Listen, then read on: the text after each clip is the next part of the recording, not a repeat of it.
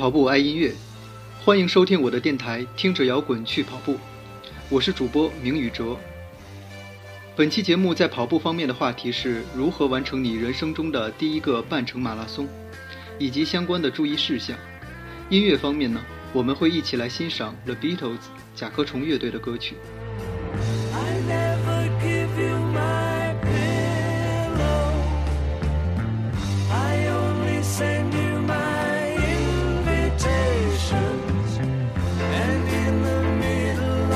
say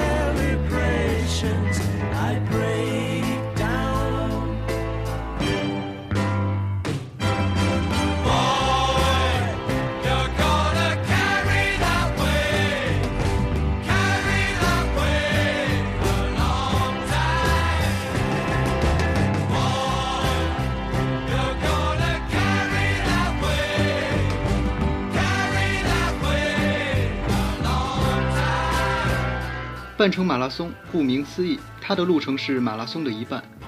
马拉松的全程距离是四十二点一九五公里，而半程马拉松就是二十一点零九七五公里。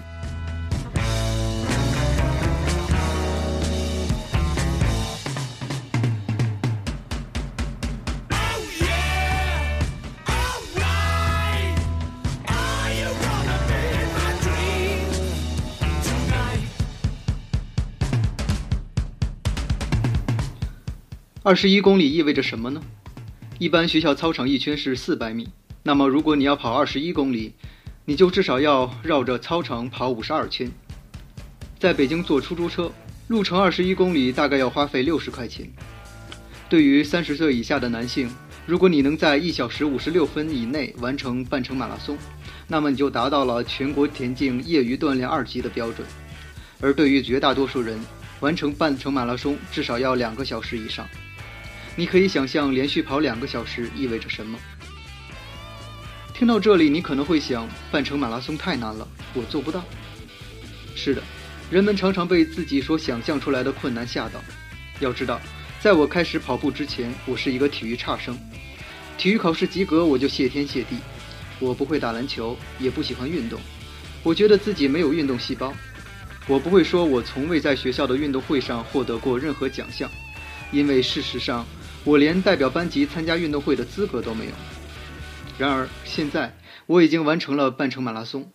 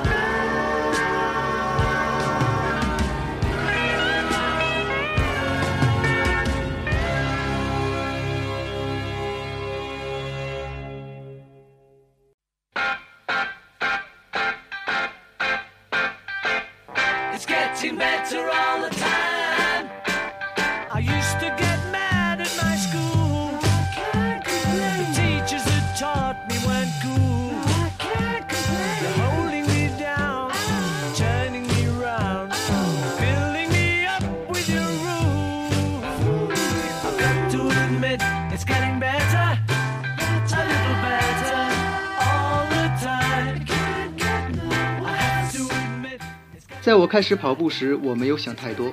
开始，我只是想坚持按计划跑步，看看我能不能跑半小时。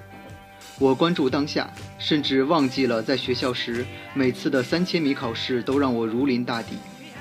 我一点点地按计划增加自己的跑步时间，偶尔我也想偷懒，然而我庆幸自己在每次想放弃的时候都坚持了下去，因为当时的我还是一个胖子，我也不想得脂肪肝。后来我发现，严格执行跑步计划的我，居然真的可以跑半小时了。跑半小时意味着我已经能跑五千米了。我欣喜万分，给自己买了一双专业跑鞋。就这样，带着暗潮汹涌般的自信，我完成了自己的十公里跑步训练计划。然后我意识到，也许许多事情并没有我想象的那么难。那么，为什么不尝试马拉松呢？我知道跑步要循序渐进。于是我把目标定为先完成我人生中的第一个半程马拉松。于是就这样，我踏上了半马训练的旅程。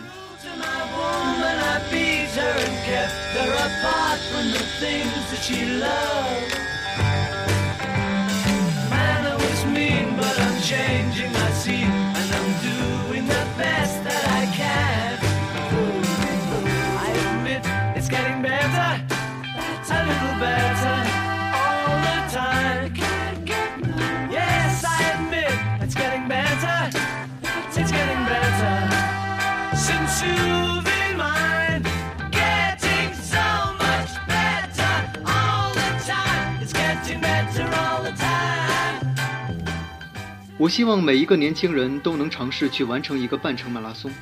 有人说，年轻是一个人最大的资本，为什么呢？是因为年轻人更有活力，还是因为年轻人更有创造力？我想都不是。年轻之所以是一个人最大的资本，是因为在一个人年轻的时候，社会可以允许他犯错。注意，我说的是犯错，可不是犯罪。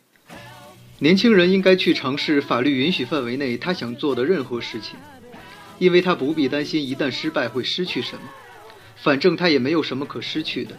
他太年轻，他一无所有，但正因为一无所有，他才会有勇气，会有野心，会敢于踏上一段说走就走的旅行。杰克·凯鲁亚克在他的自传体小说《在路上》中有这样一段对话：“我们现在要去洛杉矶。”他们嚷嚷着说：“你们去那儿干什么呢？”我们自己也不知道，管他呢。杰克·凯鲁亚克在一九五八年创作了他的另外一本自传体小说《达摩流浪者》。在这本书的结尾，他写了这样一句话：“永远年轻，永远热泪盈眶。”和《在路上》这本书一样，《达摩流浪者》这本书同样宣扬了自由上路、追求理想与爱的理念，这影响了六十年代整整一代的西方青年，并为六十年代追求独立、反叛和自由的思想打下了深厚的基础。永远年轻，永远热泪盈眶。这句话也就成为了每一个听摇滚的文艺青年们所熟知的一句名言。然而，我们应该明白，时光荏苒，我们无法永远年轻；人世冷暖，我们也不能永远热泪盈眶。Younger, so much younger than today, I never needed anybody's help in any way. Now, now these days are gone, I'm not so self-assured. Now I find I've changed my mind, I'll open up the doors.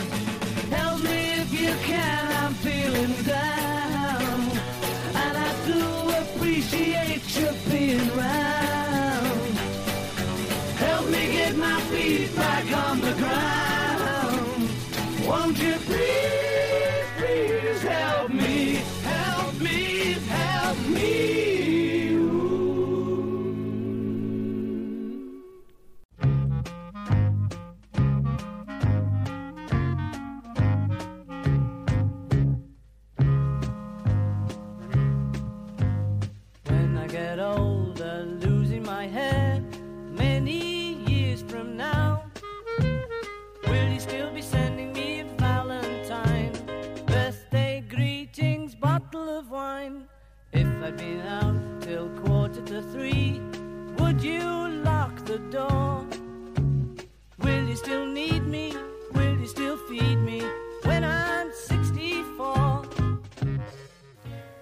永远意味着什么呢？事实上，杰克·凯鲁亚克在《在路上》这本书中已经给了我们答案。虽然这句话不被广为人知，但是我十分认同。杰克·凯鲁亚克写道：“永恒就是此时此刻，就是当下。”我突然间想到“后养薄葬”这个词。某些人在父母在世时寡情少义，几年不回一次家。而在父母死后，却大张旗鼓操办丧事，仿佛丧事排场越大，坟墓修得越大，子女就越孝顺。对此，我是嗤之以鼻的。我赞同厚养薄葬，长辈健在的时候要多多的孝顺，给他们好的生活，使他们安度晚年，让老人在晚年吃好穿好，有病很好的治疗，让老人心情舒畅，颐养天年。而当他们去世后，葬礼就简单一些。豪华的葬礼和陵墓，就意味着人死后可以永恒吗？不是的，永恒就是此时此刻，就是当下。呃，好像扯得有点远了。总之，我想说的是，当你完成了十公里的跑步训练之后，不要犹豫，不要怀疑，不要等你老了跑不动了的时候才去后悔自己在年轻时没有去尝试挑战马拉松。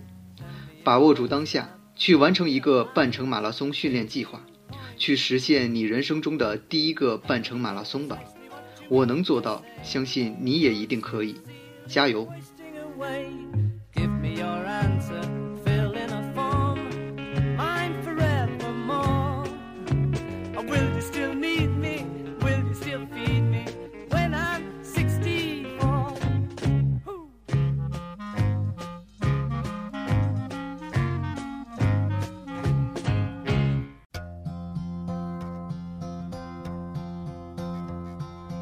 Yesterday, all my troubles seem so far away. Now it looks as though they're here to stay.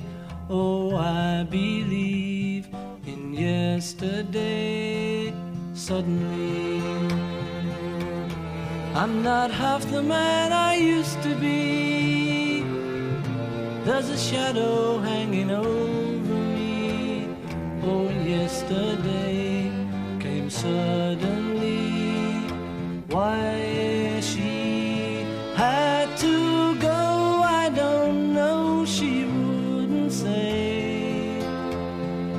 I said something wrong. Now I long for yesterday.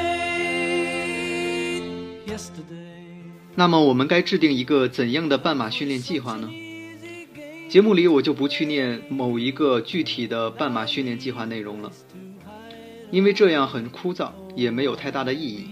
我建议大家去网上搜索一下相关的内容，或者在手机中下载一个跑步训练计划的 app。另外，我也欢迎大家关注我的新浪微博，微博名字就是“听着摇滚去跑步”。想必听过我节目的观众应该知道，我的微信公众号是提供了每期节目的歌单及文稿的。但是我意识到微信是一个相对封闭的平台，一些听众的提问很有价值，但我的回答其他人看不到，而且微信只能在手机上使用，一些跑步和摇滚相关资料文档的分享就不适合放在微信中。因此，我计划把相关资料文档的分享放在微博上，也建议听众尽量在微博上对我进行相关问题的提问，因为很可能你的问题别人也想知道答案。而对于微信公众号，我打算只把它做成一个提供每期节目歌单及文稿的平台，因为微信的方便之处在于可以设置关键词回复，所以你只要在微信上回复我节目期号的阿拉伯数字，就可以得到那期节目的歌单和文稿了。要是在微博上，你就没这么方便了，你可能要翻好几页微博才能看到那期节目的歌单和文稿。总之，欢迎大家关注“听着摇滚去跑步”的新浪微博和微信公众号。新浪微博用于听众交流及分享，微信公众号用于提供文稿及歌单。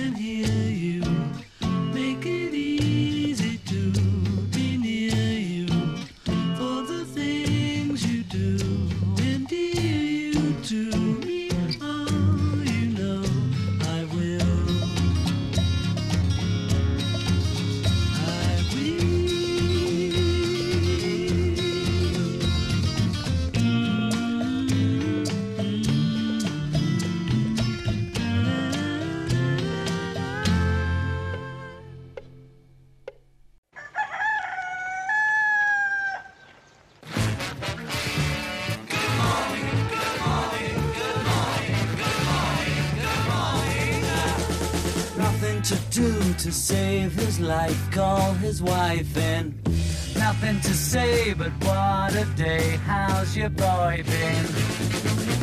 Nothing to do, it's up to you. I've got nothing to say, but it's okay. 另外，对于半马训练计划，我还要再强调三点：一，你一定要在完成十公里的训练计划之后，再开始半马训练的内容。就是说，如果你还不能连续跑十公里，那么你最好先不要考虑开始半程马拉松的训练。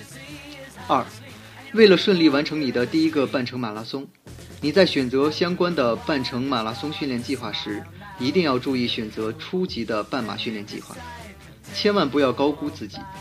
嘴上说我能完成高级半马训练计划，但身体还是很诚实的嘛，你懂的。三，我在第二期和第三期节目中讲到的内容，在半马训练过程中同样适用，包括每周跑量增加不超过百分之十，倾听自己身体的声音，小步快频等等。我甚至建议大家在半马训练时，也最好去关注跑步的时间，而不是跑步的距离和速度。虽然绝大多数的半马训练计划都是以跑步距离为目标的，但是我当时采用的一个半马训练计划就是以跑步时间为目标的。事实上，我不仅以一个半程马拉松初学者的资质顺利地完成了训练计划的内容，而且因为我关注的是跑步时间而不是跑步速度，我成功避免了盲目加速而可能给膝盖带来的伤害。更加意外的是，我的半马成绩比我想象的要好得多。就像我在第二期节目里说到的那样，与我们所认为的相反，恰恰是训练计划开始时跑得越慢，训练计划结束后跑得越快。一个初学跑步的人要完成能够连续跑十公里的训练目标，大概需要三到四个月的时间。同样，一个能够连续跑十公里的人要完成半程马拉松的训练计划，也大概需要三到四个月的时间。跑步和这世间绝大多数的事情一样，贵在坚持。那么，在漫长的半马训练计划过程中，有哪些需要注意的事情呢？首先，本着喝点心灵鸡汤，我又有勇气活下去了的精神，给大家分享一下我在执行半马训练计划时的积极自我暗示经验。我们都不是圣人，难免有那么几次想要放弃的时候。有时，我那天不想按计划跑步了。于是我就想，哎，半程马拉松比赛都报名了，同事和朋友都知道了，半途而废多丢人呢。这种方法对于我这种面子薄的人尤其管用。还有一种方法是天了路，这几首摇滚歌曲太好听了，于是赶紧下载到手机里，戴上耳机，听着富有力量的摇滚乐，想象着听着摇滚去跑步。毫无节制的分泌多巴胺，像是嗑药了一样的情景，心里简直就是长了草，恨不得立刻夺门而出，跑起步来。还有些时候是在跑步过程中有想要放弃的想法，这时我会对自己说：“你能行的，这个半马训练计划这么科学，不必担心你自己的身体能力不够。前几次你都坚持了，这次也要坚持下去。”结果。在这样的自我激励下，我竟然真的完成了计划的内容，也就更加对自己充满自信。不过，我还是要再次强调，坚持的前提是科学的训练计划和正确的跑步姿势。甚至为了贯彻小步快频的理念，我还对自己进行反心灵鸡汤暗示。你知道，有时候在跑步过程中，我会很兴奋，而不自觉地加大了步幅，这时我就会对自己说。把腿收收，你跑不了那么快，你可不是专业运动员，你差远了。步子迈这么大，小心扯着蛋。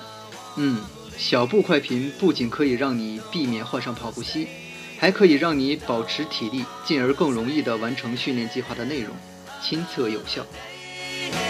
Hold me, please. Hold me,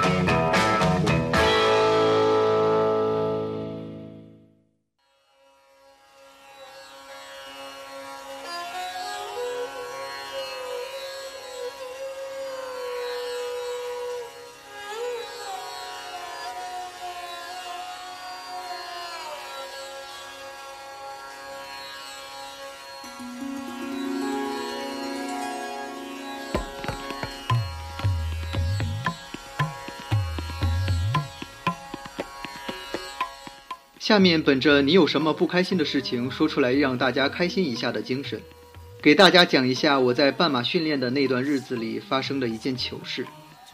那个周末，我像往常一样去奥林匹克森林公园跑步，也像往常一样轻装上阵，只带了家里的钥匙和公交卡在身上，其他什么都没带。按计划，这次我该跑七十分钟，但是我没有意识到跑步时间的量变已经引起了质变。那天天气似乎也比以往炎热。快跑完时，我觉得要比以往疲惫很多，而且还十分口渴。以前我都是忍一忍回家喝水，这次我也想这样。可是等我跑完七十分钟之后，我发现自己不但口渴的要命，还极度疲惫。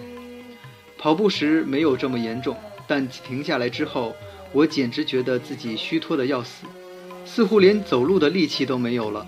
我一点点地挪动步子，到公园里的桥栏杆旁，靠着休息了一会儿，可还是不行，身体怎么都恢复不了。然后我意识到必须立刻喝水，但我没有带水，更糟糕的是我也没有带钱。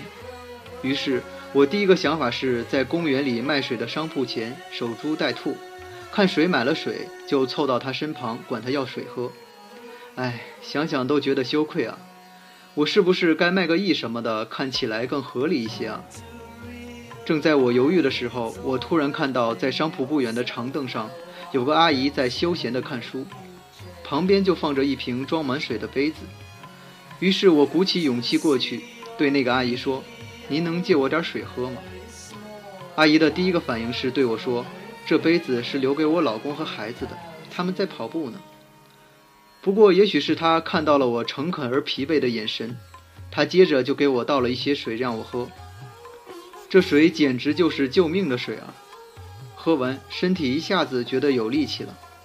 千恩万谢之后，我赶紧凭借着得来的一点力气走到了公交站，坐公交车回到了家里。我甚至还在公交站等车时，也向值班的乘务员要了一杯水喝。真是人间有真情，人间有真爱啊！我面子这么薄的人，也这么被逼着成为了一个借水小能手了。这件糗事给了我深刻的教训，我意识到单次跑程在十公里以上一定要带水，而且最好也带一点食物，用来在跑步过程中和跑步之后补充能量，这非常重要。但握着一瓶水在手里跑步很不方便。所以在此，我强烈推荐跑步腰带。借水糗事发生后，我就买了一个跑步腰带。这个腰带上有两个小水壶，它可以给我提供充足的水分，让我可以在跑步过程中和跑步之后及时补水。此外，我还可以在跑步腰带上的兜里放一些巧克力和糖果，这样在跑步时吃一点，可以及时补充一些能量。我今年在扬州跑半程马拉松的时候，就是靠着这个跑步腰带，随身携带了水和巧克力，几乎没有去喝饮水站的水，让我及时补充了水和能量，以超过我预期的成绩完成了比赛。此外，在跑步腰带的兜里还可以放一些零钱、公交卡、钥匙等等，非常的实用。我也看到一些跑者用专业的跑步背包来带水，看起来似乎也不错，也推荐给大家，供大家选择。最后，我需要再强调一下，当你单次跑步时间在半小时以上，即使你不需要在跑步过程中补水，也一定要在跑步后及时补水。所以，即使你不买跑步腰带，也一定记得在出门跑步前带一些水和食物，避免出现运动后身体虚脱的情况。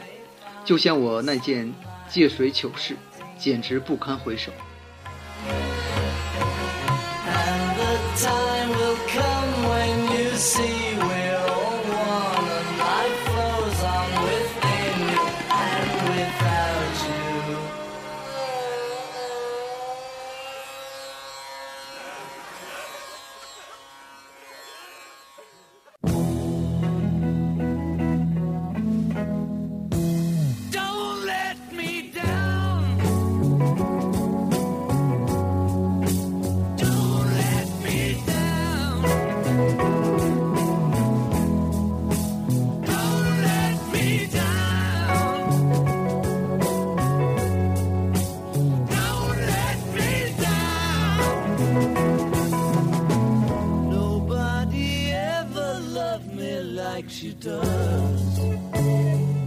接下来，本着“土豪，我们做朋友吧”的精神，给大家介绍一下高端的压缩衣。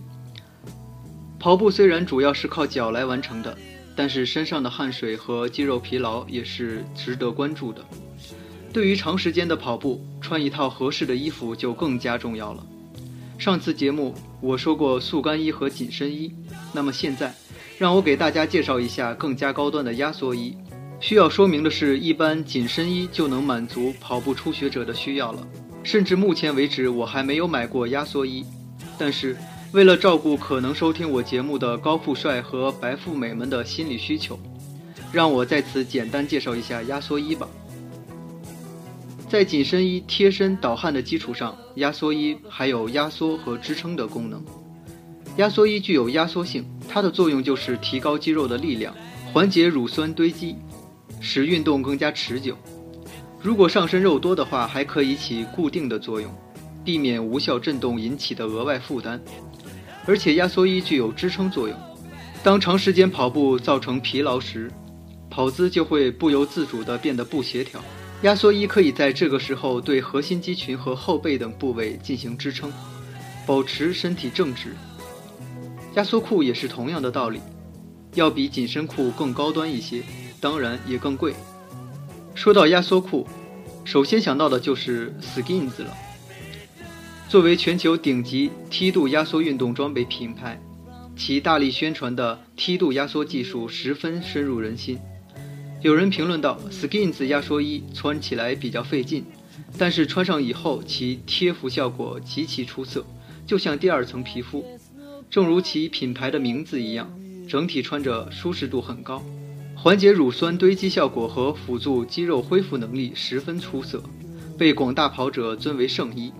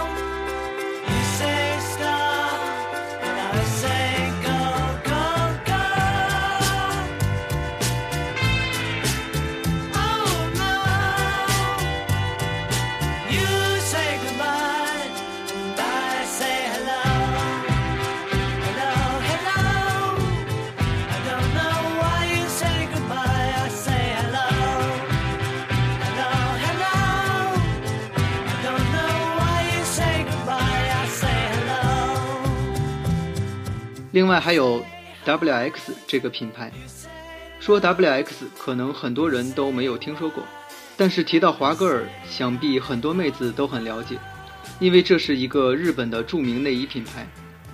CWX 就是该公司旗下的户外服饰品牌，其压缩衣被众多跑步爱好者推崇。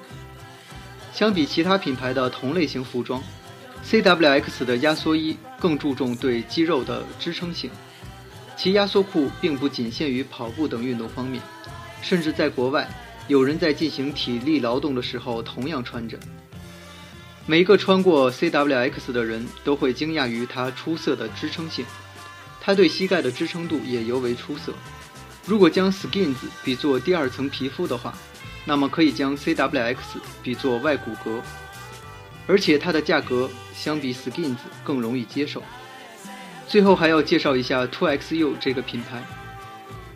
2XU 总部设在了澳大利亚的墨尔本，是全球顶级专业运动服装的生产厂商之一，受到很多世界冠军、专业运动员和体育院校的认可和好评。它采用的 PWX 面料是配合了环形编织技术的高等级弹力纱线，三百六十度各方向具有等效拉力，能够提供理想的灵活性，同时又有很强的弹性和压缩性。其标志性的大腿和小腿处的 X 印花也十分的霸气。2XU 的功能性和 Skins 比较接近。根据论坛跑友的普遍反馈来看。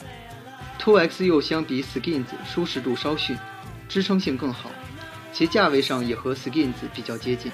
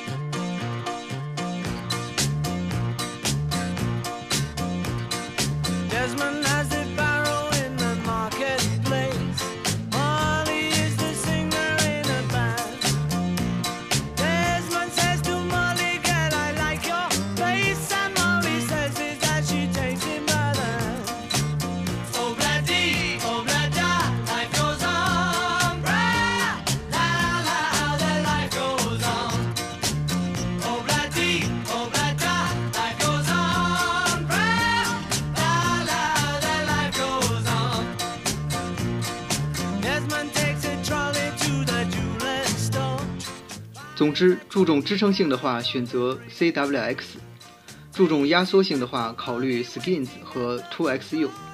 没有谁能完全取代谁。而同品牌的话，高端系列的性价比更好一些。从以往出现过的特价促销上来看，CWX 的 Stabile X 的性价比最高。此外，我还是需要再强调一下，压缩衣裤的作用是保护运动爱好者的身体。减少受伤的可能，而不是阻止受伤。跑步前的热身和拉伸，以及跑步后拉伸都是十分必要的。否则，就算是穿了黄金圣衣，该抽筋也照样抽筋。跑步装备在一定程度上主要是针对缺乏专业运动基础和肌肉训练的非专业跑步爱好者。跑步装备可以保护我们尽可能的减少运动伤害，而成为专业选手之后。我们就可以抛掉这些装备，肆意狂奔了。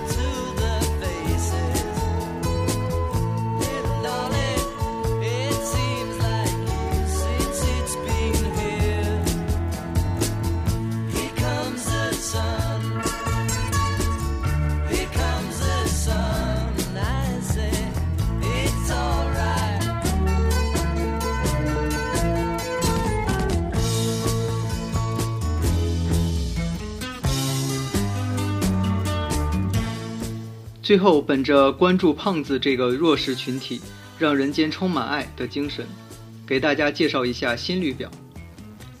心率表看起来是可有可无的东西，但是对于减肥的朋友非常有用，它可以有效帮助你减肥，让你事半功倍。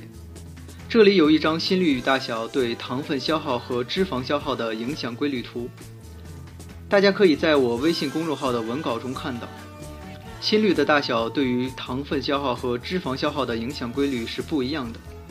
对于糖分的消耗来说，心率越大，消耗的糖分越多；但是对于脂肪的消耗来说，随心率的增加，脂肪的消耗先增大再减小，在最大心率的百分之六十到百分之七十这个区间，脂肪的消耗才是最大的。当你心率小于最大心率的百分之六十，或者心率大于最大心率的百分之七十时，脂肪的消耗都是低于最大值的。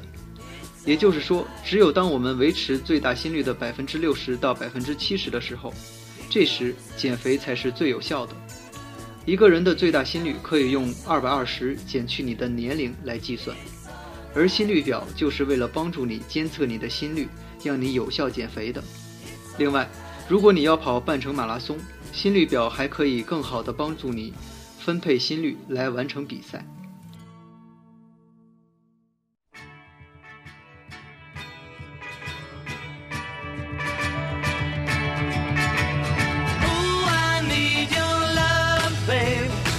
Guess you know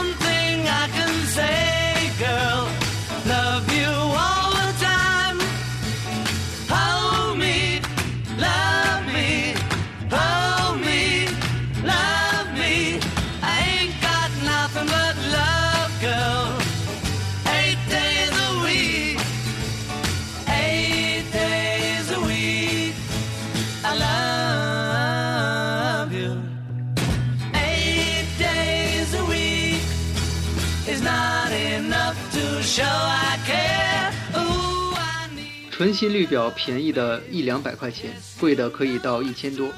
如果你预算有限，可以考虑买便宜的心率表；但是如果你预算充足，不要考虑买贵的心率表。与其花一千多买纯心率表，不如少加点儿钱，甚至可以不用加钱，去买一个 GPS 心率表。GPS 心率表就是在心率表的基础上增加了 GPS 功能。有 GPS 功能的好处是，它可以记录下来你的跑步距离和实时配速，何时加速、何时减速都能做到心里有数。当然，肯定有人像我这样喜欢带着手机跑步，更偏好利用手机的 GPS 定位。那么我们可以考虑只配个心率带就好了，蓝牙心率带就是个不错的选择。硬纸心率带要一两百块钱，但佩戴起来不是很舒适，而软质心率带要五六百块钱，但触感相对舒适一些。具体的选择还是交给大家去体验吧。好的，至此我已经讲完了与完成你人生中的第一个半程马拉松有关的内容。大部分半马比赛的关门时间都是在两个半小时或者三个小时，所以初次参加半马比赛的你不必有太大的压力。只要能完成比赛，就已经是个了不起的成就了。因此，你的第一个半马训练计划也不要去追求速度，让自己舒服就好，让一切顺其自然。就像本期节目的题目那样，对你的第一个半程马拉松说：“Let it be。” Let it be 是英国摇滚乐队 The Beatles 的著名歌曲之一。那么，让我们开始聊一聊摇滚吧。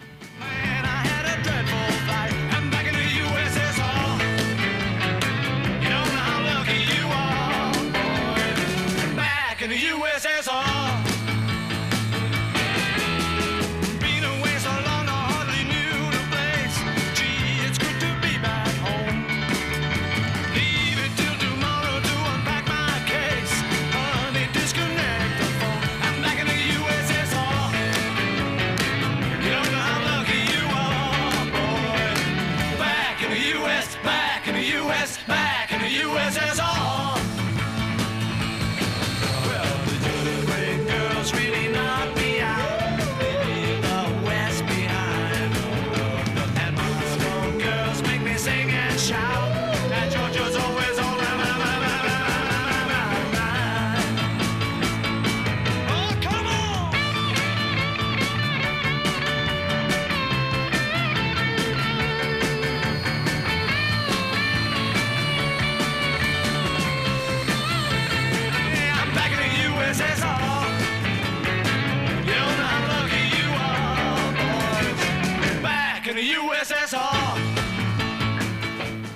如果有人问你世界摇滚前三名是谁，那么你可以回答，他们分别是披头士、甲壳虫和 The Beatles。开个玩笑，不过这个玩笑也侧面反映了 The Beatles 在整个摇滚乐历史中举足轻重的地位。The Beatles，披头士或者称为甲壳虫乐队，他们在1960年成立于英国的港口城市利物浦。1962年，The Beatles 的第一张单曲唱片《Love Me Do》发行以后，便引起了巨大的反响。1963年，他们在英伦三岛受到了狂热的欢迎，《I Want to Hold Your Hand》等歌曲常年上榜。1964年，他们在位于美国纽约市著名的卡内基音乐厅登台演出，超过五千名歌迷预定了纽约的演出票，但是只有七百五十人最后幸运地进入了场地中。如果没有那些安全护栏，The Beatles 的四个小伙子可能早已经被失去理智的女歌迷们压死在了异国他乡。The Beatles 引发了第一个全球性的青少年文化现象，它有一个专有名词 “Beatlemania”，披头狂热。他们的语言、装束、生活习惯被全世界的青年男女狂热地追随和模仿着。在一九六五年底，甲壳虫在纽约西叶体育馆进行了演出，观众达到了创纪录的五万五千人。以前从没有人能拥有这么多的观众。这时，他们的音乐变得更加富有变化。不久，他们又开始了进行亚洲巡演，他们还到了菲律宾，但他们在那里觉得不太舒服，因为那里的甲壳虫迷实在太过分了，到处都是疯狂的歌迷，使他们十分疲惫。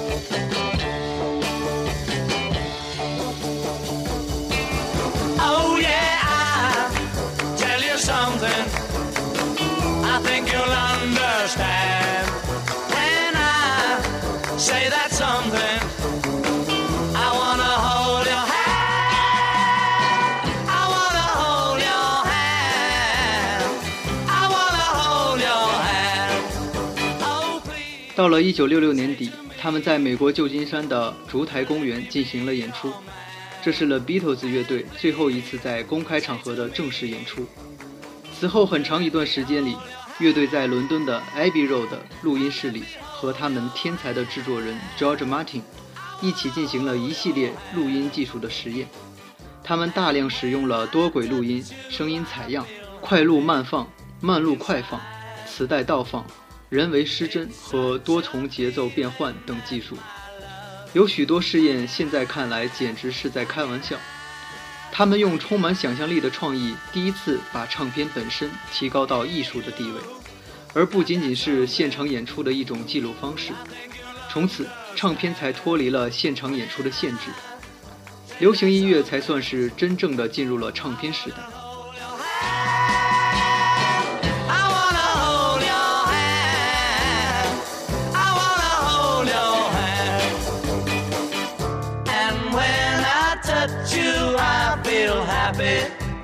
Inside. It's such a feeling that my love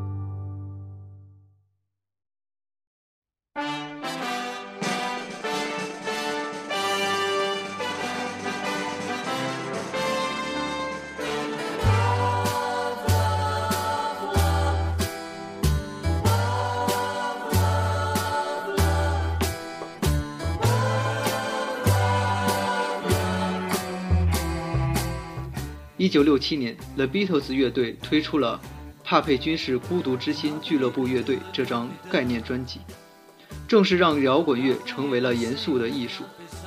创作题材不再仅限于男欢女爱，在专辑里，The Beatles 假装自己是一支在二流酒馆里演出的蹩脚乐队，在为听众表演各种风格的音乐。唱片里的所有歌曲都用听众尖叫声等声音特效连接起来。整张唱片没有明显的单曲，而是表达了一个统一的概念。这张专辑极具革命性，这是音乐界公认的最早的一张真正意义上的概念专辑。在他们的影响下，许多英国的摇滚乐队，包括著名的滚石乐队和平克·弗洛伊德乐队等，都开始了录制迷幻音乐。一九六七年六月，Beatles 在全球第一次的卫星转播节目中应邀做现场表演，他们特地为此写了一首歌《All You Need Is Love》。透过三颗卫星，二十四个国家可以同步看到 Beatles 的这场演出。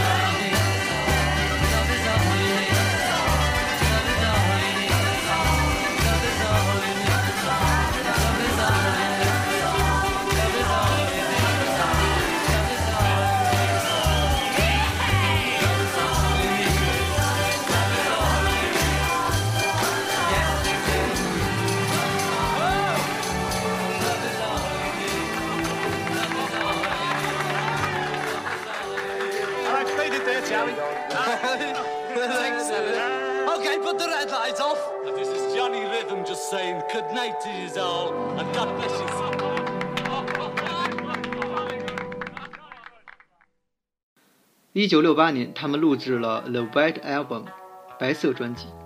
一九六九年一月，他们录制了专辑《Let It Be》，但乐队成员对该专辑感到不满意，并因此搁置发表。于是同年四月，他们又录制了专辑《Abbey Road》，这是乐队录制的最后一张专辑。当时的乐队已经名存实亡。虽然乐队内伴随着紧张的情绪，但是这张专辑还是受到了广泛的赞誉。被认为是史上最佳专辑之一。一九七零年四月，The Beatles 宣布解散，不过其成员还在继续着各自的音乐事业。一九七零年五月，重新制作的《Let It Be》专辑发行了，这是 The Beatles 乐队的第十二张专辑，也是他们的最后一张录音室专辑。一九八零年十二月，主唱 John Lennon 在一次不幸的崇拜者枪击事件中去世。留给乐迷无尽的悲痛，全世界的摇滚乐迷都沉浸在对 The Beatles 往昔的怀念之中。The Beatles 是史上最畅销的乐队，全球总销量估算为六亿到十亿之间。二零零四年，《滚石》杂志把 The Beatles 列为 The Greatest Artist of All Time。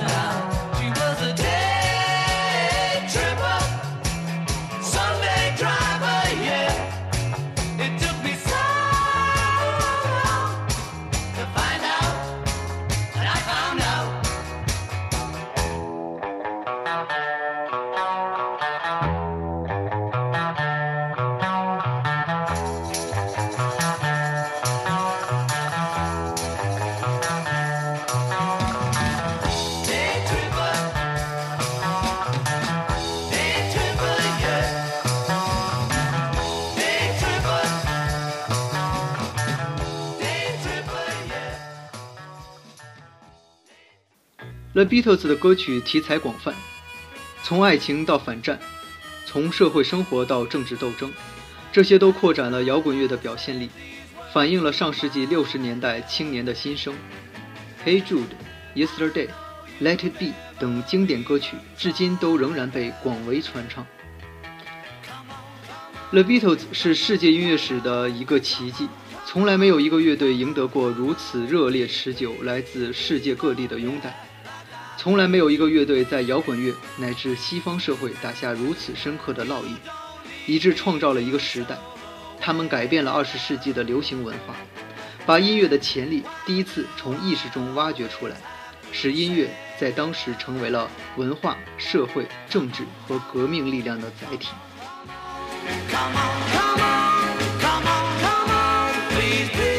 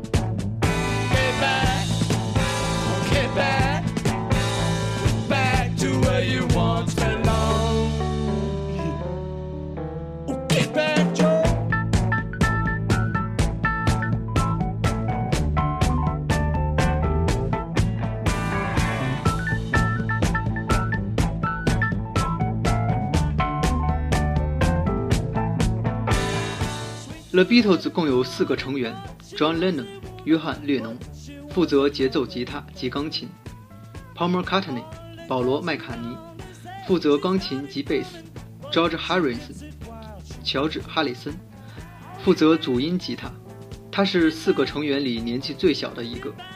然后是最后加入的 Ringo Starr（ 林格斯坦）。原本最早的鼓手是 Peter Best。但是在1962年，乐队跟英国 EMI 唱片公司签完约，第一次进录音棚录音的时候，制作人 George Martin 并不满意他的技术及稳定度，他向乐队的其他三个人以及乐队的经纪人建议，必须更换鼓手，否则歌曲没办法得到好的录音成果。于是他们找来了过去两年跟他们一起在德国汉堡市一起做走穴演出的另外一个乐队里面的鼓手 Ringo Star 来加入。乐队的阵容从此就固定了下来。下面让我们来听一听这首《Come Together》。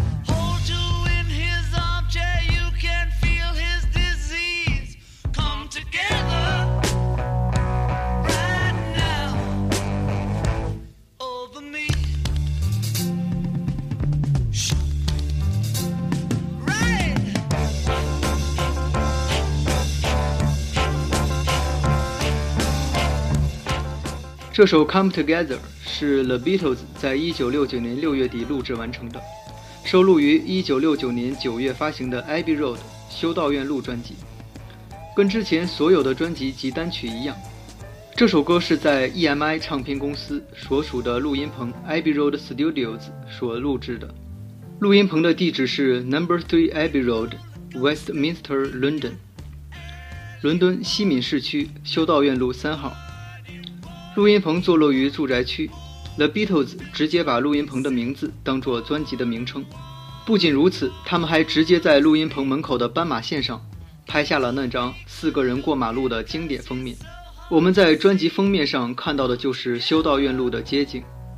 因为 The Beatles 在全球拥有无数的歌迷，所以当很多人去伦敦旅游的时候，必然会来到 Abbey Road Studios 的门口，在斑马路线上留下了到此一游照。喜欢音乐的你，如果到了伦敦，千万不要忘记到 Abbey Road Studios 的门口留下你的身影。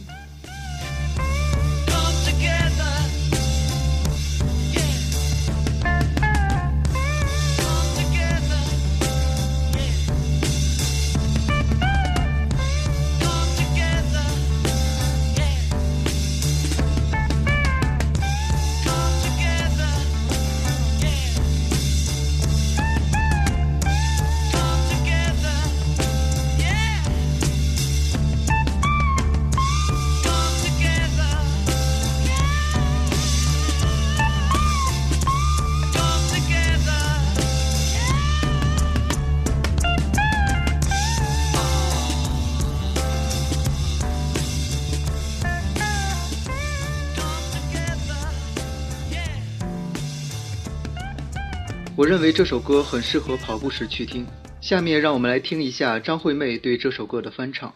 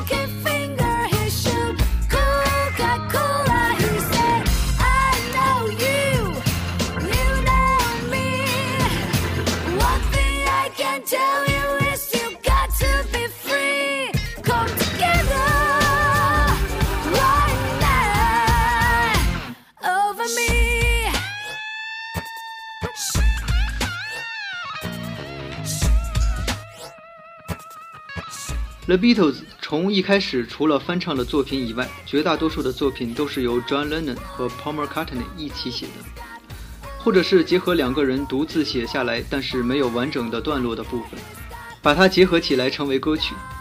他们互相约好，一首歌的词曲不管谁是主创作，或者是百分之百的创作，在唱片的封底或者是词曲版权上面打上去的都是两个人的名字：John Lennon and Paul McCartney。当然，一首歌或者是一个段落的主创作者是谁，就会由谁来主唱。这首《Come Together》虽然词曲是打着两个人的名字，但其实是 John Lennon 个人的词曲创作。创作动机的萌芽是因为 John 听到了当时对于六十年代青年文化很有影响力的心理学教授兼作家 Timothy Leary 竞选美国加州州长时所提出来的 “Come Together, Join the Party” 这样的竞选口号。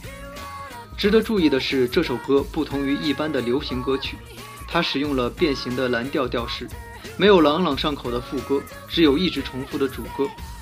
只是在每一段主歌配上不同的歌词，再加上一段吉他 solo，来把歌曲分成前后两段。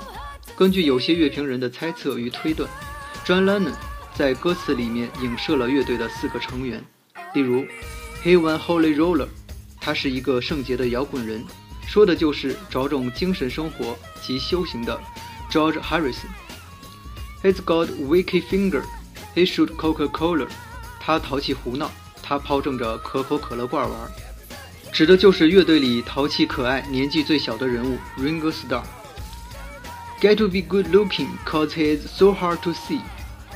因为见他一面不容易，所以他永远把自己打扮成一个帅哥。这一句话说的就是 Paul McCartney。He's got Ono sideboard，他有洋子牌餐具柜。这里的 Ono 明显指的就是他当时形影不离的女朋友。日本籍的装置概念艺术家 Yoko Ono 小野洋子。说到小野洋子，在这期节目里，我会把 John Lennon 和小野洋子的故事讲三遍。不过现在，让我们先来听一下 Michael Jackson 对《Come Together》这首歌的翻唱。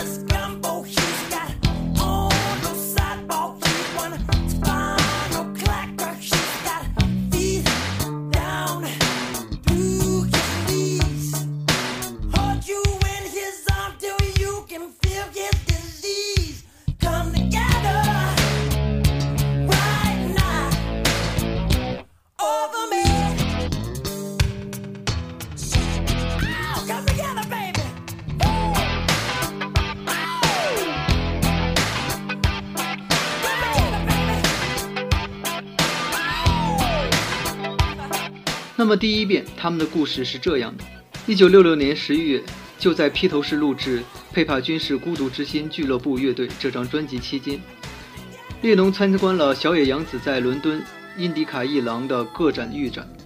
小野洋子的作品奇特、有趣而充满智慧，仿佛是对观者提出一个个没有正确答案的谜语。在小野洋子的一件白色梯子的装置上面，列侬透过放大镜看到了一个词 “yes”。从那一刻起，列侬就对这个日本前卫艺术家产生了莫名的好感。一九六八年五月，列侬把小野洋子请到自己位于英国韦布里奇的乡村公寓里，两个人倾谈了几个小时，录制了两人第一张实验专辑《两个处子》。到了黎明时分，他们做了爱。当小野洋子质问列侬：“为什么你们老是演奏那些无聊的四分之四拍的东西？”这时，列侬明白了，他找到了一个能够帮助他突破的人。一九六九年三月二十日，小野洋子正式与列侬成婚，成为了列侬的第二任妻子。